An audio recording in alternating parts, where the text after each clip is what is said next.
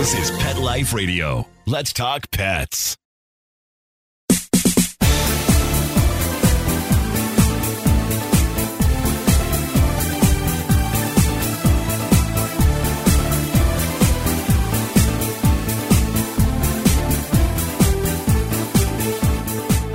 Welcome to Bark and Swagger on Pet Life Radio. I'm Jody Miller Young, your host. 7.3 million. That's the approximate number of homeless dogs and cats in American shelters at any given time. Of that, approximately 250,000 are in Puerto Rico alone. My next guest has dedicated herself to combating animal abuse and homelessness in the U.S with a focus on Puerto Rican strays that pass through their shelter system. She's doing all this through educating and entertaining our children. So we're going to take a short break from our sponsor, but when we return, you'll meet author Marla Stahl, hear her real life stories about the dogs in her books, and learn how she's helping to educate our children and give back to animals. So grab that favorite beverage, get comfortable, and we'll be right back. Has your pet ever suffered from digestive issues, anxiety, or joint pain? We want to address these issues and more with high grade CBD oil from Alpha, made specifically for your furry friends. Using Alaskan salmon oil as a carrier, Alpha Pet's 500 CBD oil is lab tested for quality, consistency, and safety. Plus, we are giving Pet Life Radio listeners 25% off and free shipping with code PL25 for a limited time. So visit myalphacbd.com slash dogs now. That's myalphacbd.com forward slash dogs. Because your furry friends are family. Does your dog itch, scratch, stink, or shed like crazy? Come to Dinovite for help. Order a 90 day supply of Dinovite. Dinovite is nutrition. Pick up two bottles of LickOChops. get the third bottle free. New improved LickOChops with omega 3, omega 6, vitamin E, and now six extra direct fed microbials. Even better for the digestive tract and immune system. Try LickOChops. Buy two, get one free. At dinovite.com. D I N O V I T E.com. Let's Talk Pets on PetLifeRadio.com.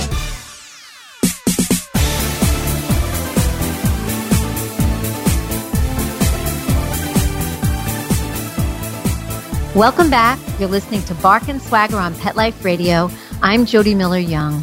For those who are just joining, Marla Stahl is a children's book author with a mission to combat animal abuse and homelessness and educate our kids about the animals she loves. Her beloved Chihuahua Sugar started it all and got a book named after her to boot.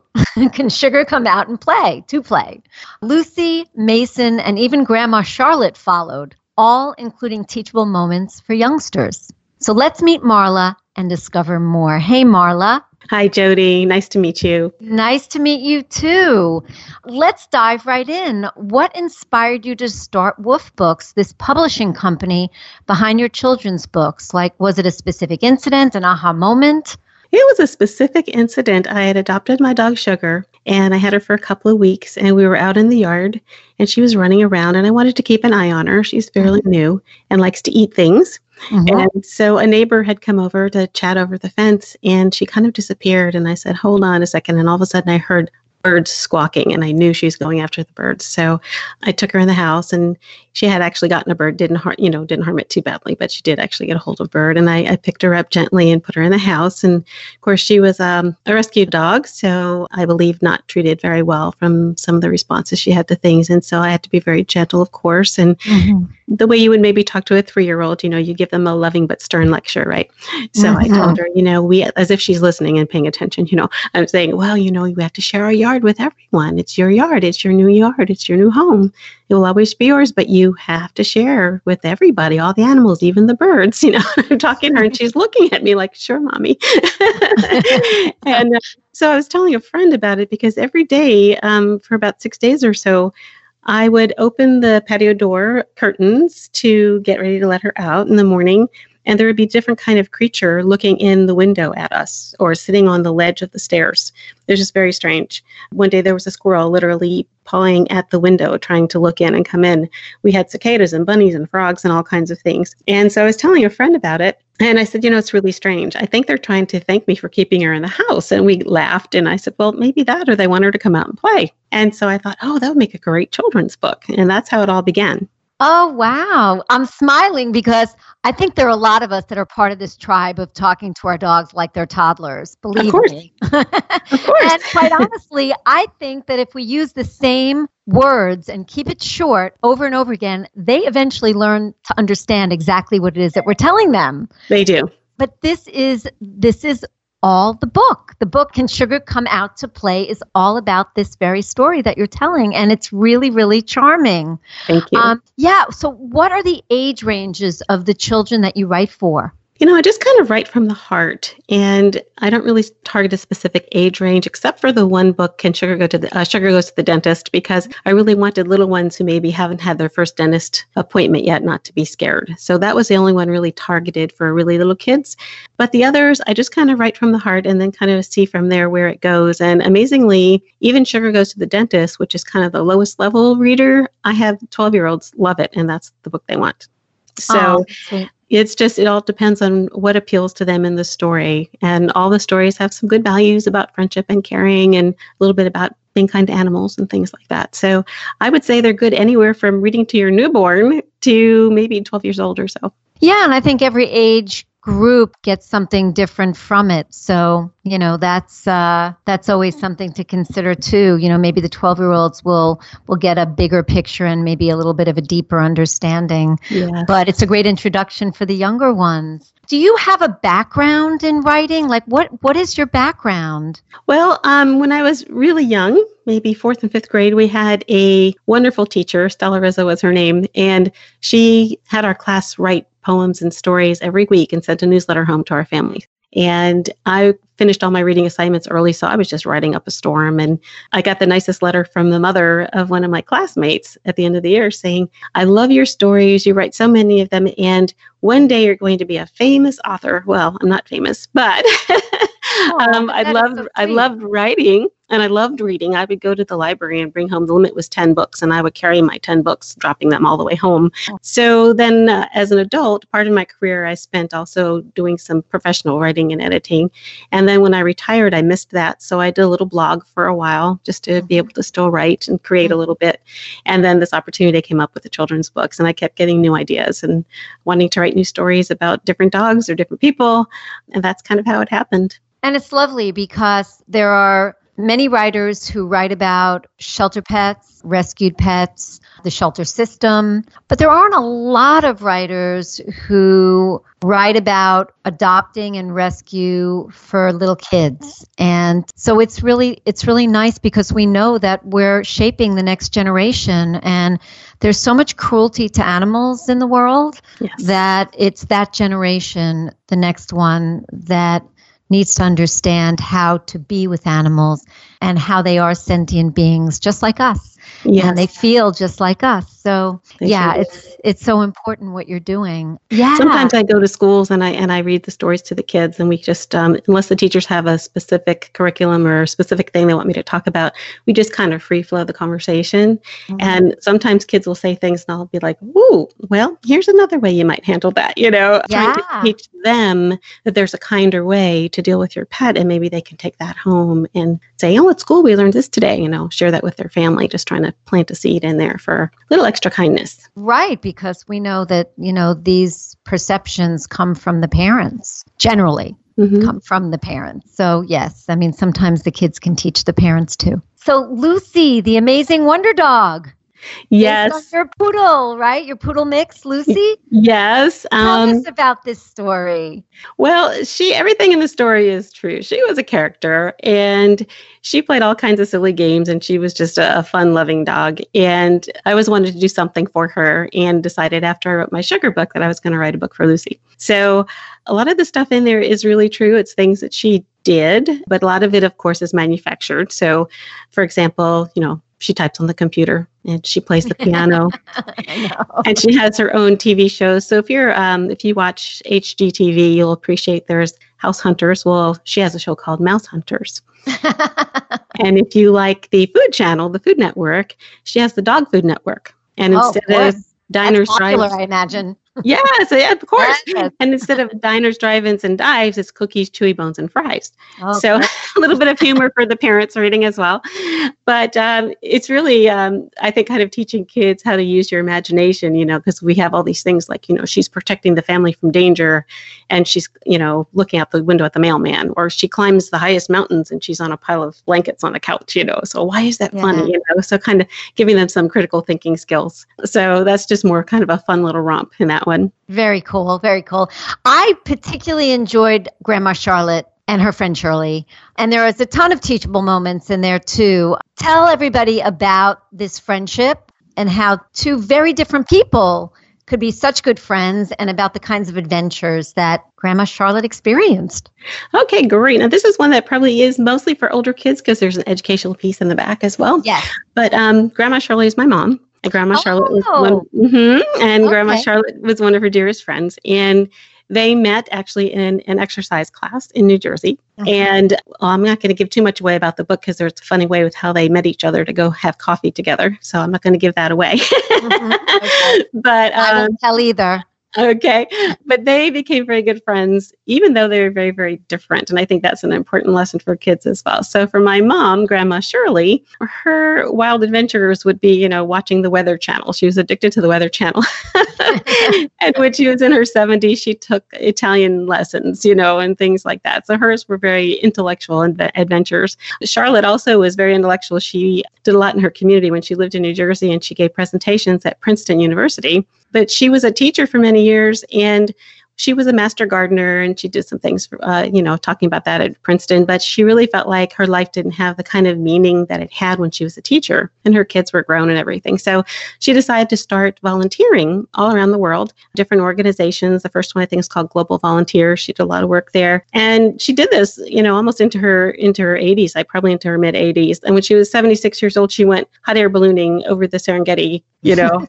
God Uh, bless her. Yes, you know, she would come back with pictures of herself. She was maybe 90 pounds soaking wet, tiny little lady, pictures of her sitting on a gigantic Galapagos sea turtle, you know, on the Galapagos mm-hmm. Islands, And mm-hmm. and then she would go to Princeton and do these talks and everything. And yet she just remained so humble, but she just loved these adventures. And ultimately she moved to be closer to her daughter. And she and my mom would still talk for like an hour on the telephone. And then I would come home from work and my mom would call me and regale me with these stories for another hour, you know. so I knew all the stories.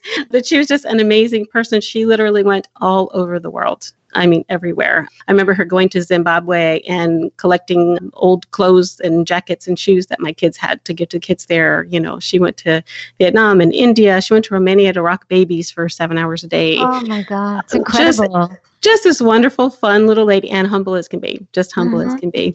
So, what So- kind of lessons do you pull out of that for the kids? You know, questions to get their, you know, to get them thinking. Well, in the back of the book, I do have a section that has them. I ask questions like, where would you find Romania on a map? Or uh, what kind of animals would you find in the Serengeti? So there's a little bit of that. But the, the one that I really think is most important is what can you do that's meaningful in Yeah. the world? And who can help you achieve that? Because I'm thinking these kids, 9, 10, 11, 12 years old, might be starting to think a little bit about how they can do something that makes a difference in the world. So I really like that question in particular to get them thinking about that after they read about these two grandmas who are very different. And I also like the diversity in it, the fact that they are so different in what they consider adventure. For example, Charlotte would lay on the floor in the jungle in Costa Rica studying lemurs, and she'd look up and see these gigantic spiders dangling above her. You know? and my mother, freaked your mother out. and she would, yes, she would hear these stories, and she that is number nine hundred seventy-two. Reason why I'm not going on these trips with you. You know. Right. so Right. so there's just the diversity of their friendship and also as a i was a navy kid so i moved a lot and luckily i'm back in touch with my friends at least from high school and middle school on. And i think it's important to know when you're when you're young maybe you move or a friend moves away that you don't have to lose that friendship especially nowadays. You've got telephones you've got texting you've got internet you know. It's really um, important to know that you don't have to lose that friend. You can keep them forever even if they're really different than you are. Yeah, and it's never too late to do the things that you really want to do. You Never. know, if Grandma Charlotte could do it, you can We all can. Yes, Absolutely. Exactly. Absolutely. I want to jump over now to Puerto Rico Yes. and Mason, the Ambassadog. First of all, Mason is absolutely gorgeous. Isn't he a cutie? Oh, Annabelle, my chihuahua, agrees. She just chimed in behind me. Um, You have a chihuahua too. That's great. I have two chihuahuas, a father and a daughter, and then two other dogs as well. Um, Nice. one of them a black dog. ah, Yes. Yes. Just like Sugar. know- yes, exactly. Which we know are harder to uh, adopt out. So which I don't know why because she is my third black dog and they are the best dogs I've ever had. And I've loved all my dogs, but they're the best. awesome dogs. And uh, yeah, I don't understand it either, but there you go. Why, first of all, why Puerto Rico? How did you get introduced to the Satos, the Sato dogs, the, the homeless dogs in Puerto Rico, the stray? Well, I had a friend that I, I worked with here back stateside, and her family was from Puerto Rico. And she moved back there after she retired and wanted me to come visit her. So I went to visit, and we were going all over the place. And I kept noticing all these dogs laying around. They didn't have water, uh, they had flies on them. Some of them I wasn't even sure were still breathing. And I was very upset. oh, yeah, And it is. we hmm. went to this she said there's a lot of strays here so we went to this town called ponce and this little girl came up to us and you could tell she had just had puppies. And there was a man sitting there and he said well she's kind of the town dog. She comes all the time. She belongs to a homeless man. And if he goes to a shelter and extra has extra food he will share with her. But if he doesn't she comes to town looking for food. And people will throw things at her and kick at her. And i just was so upset. And so there was a, a, a chicken vendor next to us and so we got some chicken and gave it to her and tried to give her some water and she was afraid to come that close so she actually started drinking water in a puddle on the street and i was just Oh. my heart just broke Yeah. Didn't know where her puppies were i just oh i was just i was just a mess and so we went to dinner and we got some pizza or something the tears were in my cheese on my pizza you know? Just- I do. and when I when I came back, I just said I have to do something. I said I love Puerto Rico, the people, the food. They make you feel like your family. It's fantastic, but the stray animal thing is just killing me. So I went online to see what I could do. And while I was exploring, I found this rescue called Second Chance Animal Rescue in Villalba, which is near Ponce. It's up in the mountains. And I contacted them and I said, I'd, I'd like to start sponsoring you. So I started sending them money and everything. And then decided to tell them about my book. The first book I had was, you know, The Sugar Going Out to Play book. And said, you know, I'd like to start sending you money from part of my proceeds for that. So I started to support them that way and got to know, I've never actually met her in person, but got to know um, online Bonnie, who's Mm. um, Bonnie Lucas, who is the owner and founder of this wonderful place. She's been there almost 20 years. And she said one day, she says, why don't you um, write a book about my dog Mason? And so, well, tell me about him. Well, he's in a doggy wheelchair. He's just a doggy wheelchair. And she was thinking like Perry Mason or something like that. But I think you have to be a certain age to know who Perry Mason was. That show. I remember Perry Mason, Mason. Right? Love that show. right? But I think younger like kids aren't going to know That who is that true, is. So I said, "Well, tell me more about him." And she said, "Well, he's kind of like an ambassador. You know, the new dogs come in and he goes over and he sniffs them and shows them around." And I said, "Oh, an ambassador, but he's a dog. You mean an ambassador dog?" She said, "Yeah." So that's how he got the name. But I really didn't know enough about him. Well, a couple years later, I, I went to back to Puerto Rico to visit the same friend, and decided I would go up and visit Mason and brought a camera and one of her cousins and we went up there. And unfortunately bonnie wasn't there but this wonderful person her one of her most treasured volunteers janine was there and met us and took us up this mountain and took us and showed every single dog in the entire sanctuary we saw everything she was just wonderful and Oh, wow. um, so we were there several hours, and I was apologizing to them, thinking I was keeping them too long. They didn't want to leave; they were loving it so much. And we took lots of pictures, all the puppies, all the older dogs. There are some tripods, dogs that have had amputations and things. Bonnie can't even go to the grocery store without finding another dog. There are dogs everywhere, and she'll ship a, a shipment of dogs to San Juan to come back here stateside to a couple of affiliate rescues, and on the way back she'll find another dog or another dog will find her or people will just put them on her doorstep knowing she's going to take care of them. In fact just yesterday she rescued another dog. She was out driving around and, and she saw this dog and ended up um, bringing a little cage back with some food and the dog went in the cage and took it back and you know the, the fur was matted and everything and she's getting them all you know cleaned up and they check them out with the vet and get all the shots get them all healthy surgeries if they need them whatever and then try to get them adopted out so she's just an angel just an absolute angel she and her volunteers and her staff just these beautiful, wonderful people with very big hearts. Bonnie has probably always about 120 to 150 dogs in her care. And the most um, poignant time was during the hurricane last year she was there by herself on the mountain with 150 animals. Nobody could reach her because the mountain roads were impassable. And she was up there, her volunteers had gone home, her staff had gone home. And luckily, she had a generator and she had a rain garden and she had knowing that the hurricane was coming she had gone out and bought a whole bunch of food and water thinking it would be just a week or so right? Mm. then of course we all know what happened. Yeah. And so we were so concerned about her we actually chartered a helicopter and went to check on her and airdropped some food and water and things to her until people can get to help her. But just an angel. I mean she just keeps going. And unfortunately part of her one of the yards that she lets the dogs run, run around in the fence was damaged. And so she couldn't let them out there. And so she spent most of her days just rotating you know 10 15 20 dogs at a time in the one yard that she had that was open. Oh my um, God. And how she did it and wasn't totally exhausted is just beyond me. She is just a total angel. And it seems like a couple times a week we see a post from her. Well, found another one, you know? and, yeah. um, just amazing. There's anywhere between 100 and 300,000 stray dogs on the island of Puerto Rico. And it got worse, of course, after Hurricane Maria. People couldn't stay and, and couldn't take their dogs. And so she's just this angel. And, and I know there are others as well, but Bonnie in particular has my heart. She and her volunteers, she and Janine and, and all of her staff. In fact, they and Mason were featured on the Animal Planet on December 2nd, 2018. Oh, uh, really? Uh, yes, there's a, a, lady who also does great work in Washington State. Her name is Amanda Giese, and she has, or she had a show called Amanda to the Rescue. It lasted for one season this past fall and winter. And her mission is to take dogs that are kind of unadoptable because maybe they don't have an eye or they had a leg amputated or some sort of medical issue. And she really re- she rehabilitates them and finds homes for them. And so she heard about Bonnie and, and the work that's being done down there and went down there and filmed one of the episodes with Bonnie. They were out, um, you know, finding other dogs to take back. And she got to meet Mason. Mason's on there. So Mason's a superstar. Yeah. And um, so um, that was a really, really great thing for them as well. That's lovely. That is lovely. You know, these people are saints. They really are. They are. And thank God a lot of rescue organizations came in after Maria specifically to help these animals that were abandoned or you know stranded or the rescues down there like bonnie's.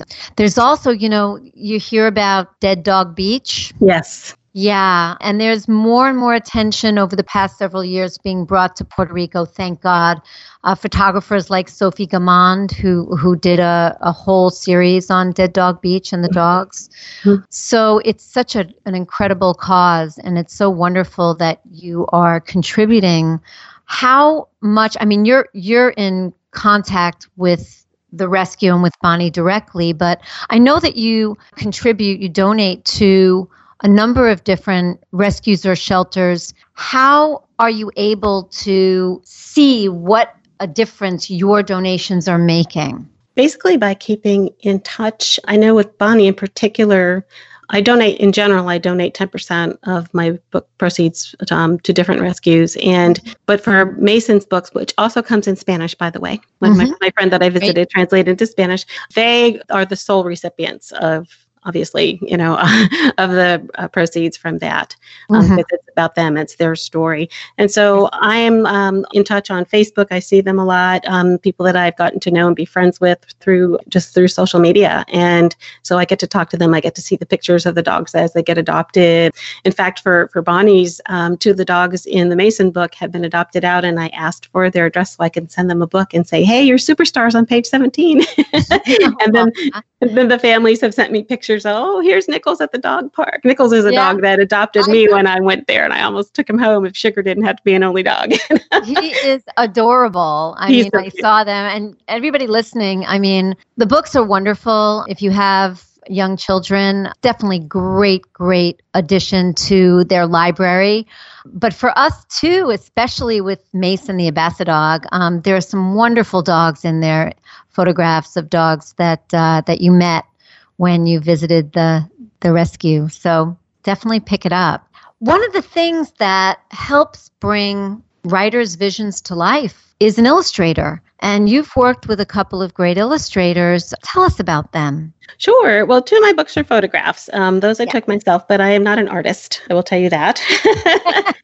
so the first book that was illustrated was Lucy, the Amazing Wonder Dog, and it was a young lady from my church who was at the time a sophomore in college, Katie Heedy. She just graduated and she's um, doing a lot with animation and all kinds of things with her art degree.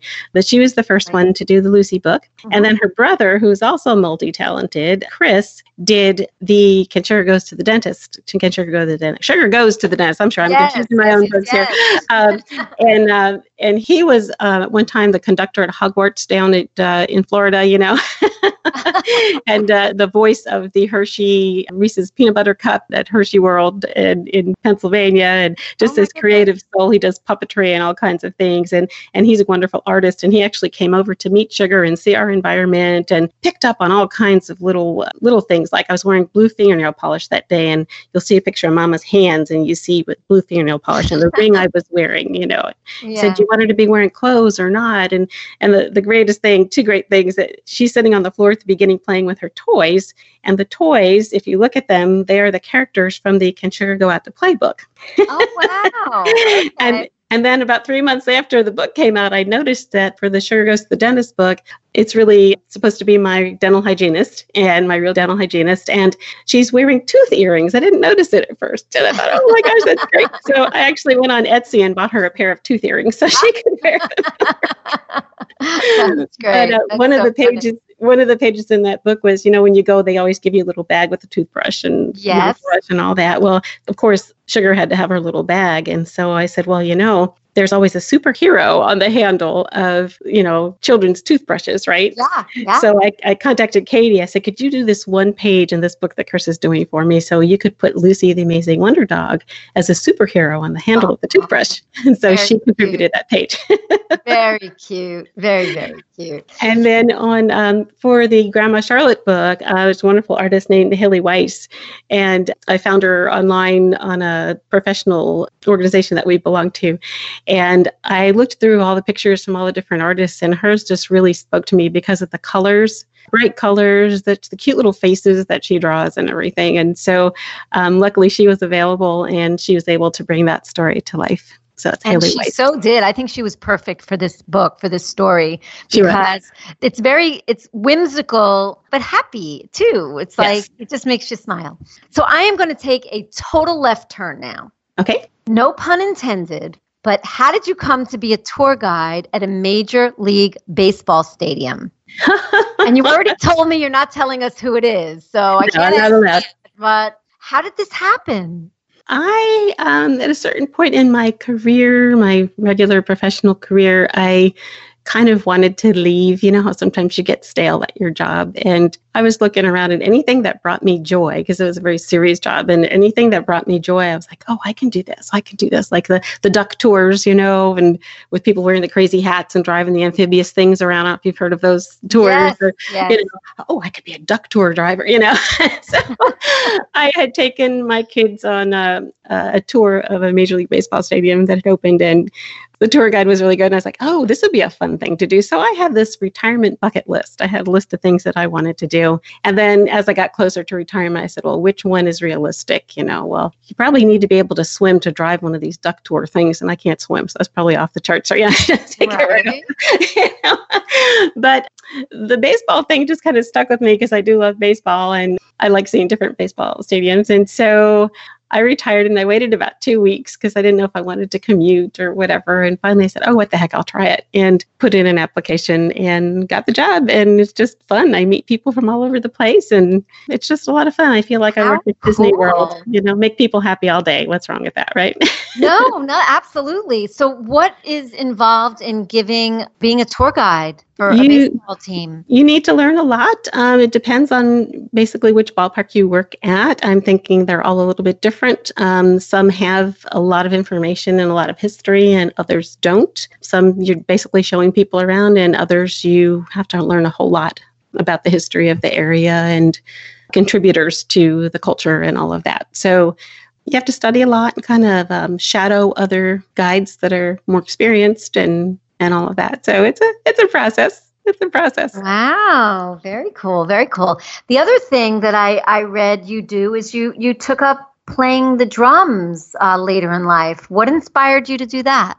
Well, I was 50 years old, and my philosophy was 50 is fabulous. You know, people don't like to admit their age. I was like, oh, 50 is fabulous. And about halfway through that 50th year, I broke my ankle Oh, right before Christmas. Yeah. And I was already, I'd been in a music group at my church for a long time. And I was a singer and kind of the tambourine lady. So people knew I could keep the beat. And our regular drummers and uh, bass players didn't show up for a couple of rehearsals. And so there was no percussion. And somebody said, Hey, Marla, you have rhythm. You should learn how to play the drums. Well, it was my right foot that I broke. And so one of the exercises that we had to do to just get that range of motion back was to point and flex your foot. And um, I was finally able to drive. I could put enough pressure on to drive home. And I'm thinking, oh my goodness, boy, this would be great exercise. Pointing and flexion. You got to hit that bass drum really hard. Hmm. And I thought about it. maybe, maybe he has something there. So I called the local uh, music shop where my son had taken drum lessons.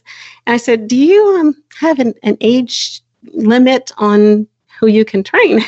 and I think they thought I meant little ones. They said, Well, as long as the little one's feet can hit the, the floor and hit the drum pedal. and I laughed. I said, okay, thank you. Sign me up. So I, I, got signed up and, and I went there the first night and, and I said, I'm here for my lesson. And they had a substitute teacher there at the first night because my, my teacher was doing a gig somewhere and young, young guy. And he's looking around me for a little kid, you know, a little boy yeah. in particular. Like, no, that's me. And he could not even speak. He was just so floored that this gray haired lady was here trying to learn the drums. It was pretty funny. Oh, that's how you're loving it. You're loving it. You're loving I. I did. I, I finally stepped out of the music ministry about a year and a half ago. I'd been in it for over 30 years and been drumming for about 11 and stepped out for a while and then realized I kind of missed doing music. So just uh, about a month or two ago, I started taking steel drum lessons and I'm ah. having a ball. I'm having so much fun. Oh wow! So now you're going to have to go to a destination known for steel drums and maybe sit in. Maybe, or maybe you locally. Never know. We actually have a lot of local high school steel drum bands, and really? I go to hear them as often as I can. They're wonderful. Yeah. Oh wow! I didn't realize that. Mm-hmm. Very cool. Thanks. Um, so we have to unfortunately wrap up, but where can people find your books, Marla? They are currently on Amazon. They're not called Woof Books. They're under my name, Marla Stahl, S T A H L. Or you could look at my website. It's www.woofbooks.com. That's woof like a dog says woof, W O O F, woofbooks.com. And there are links there that you can click and it'll take you right to the website on Amazon and you can order that way. Um, and what um, about social? I am on social media. I do have a website called Woof Books, and it's it started out to be a business page, but I ended up also posting a lot of really cute animal things. So if you like animals, it's very family friendly. Every now and then you'll see something about my books, but a lot of fun, you know, videos or memes or whatever about dogs, cats, giraffes, squirrels, whatever. It's just very animal friendly and family friendly. It's awesome. also called Woof Books. Well, wishing you continued success and thank you so much for coming on the show. Thank you so much for having me. I've enjoyed it very much. Oh, I'm really glad. Thank you all for listening. Thanks to our producer, Mark Winter. Mark, you always make us sound so good. We love you for that. My passion is living stylishly and animal rescue. So tune in next time to discover the designers, home decor, styles, and rescue stories I love. And don't forget to visit me at barkandswagger.com where you'll find great fashion, shelter stories, and more. So until next time, when fierce fashion calls, bark and swagger. Let's Talk Pets every week on demand, only on PetLifeRadio.com.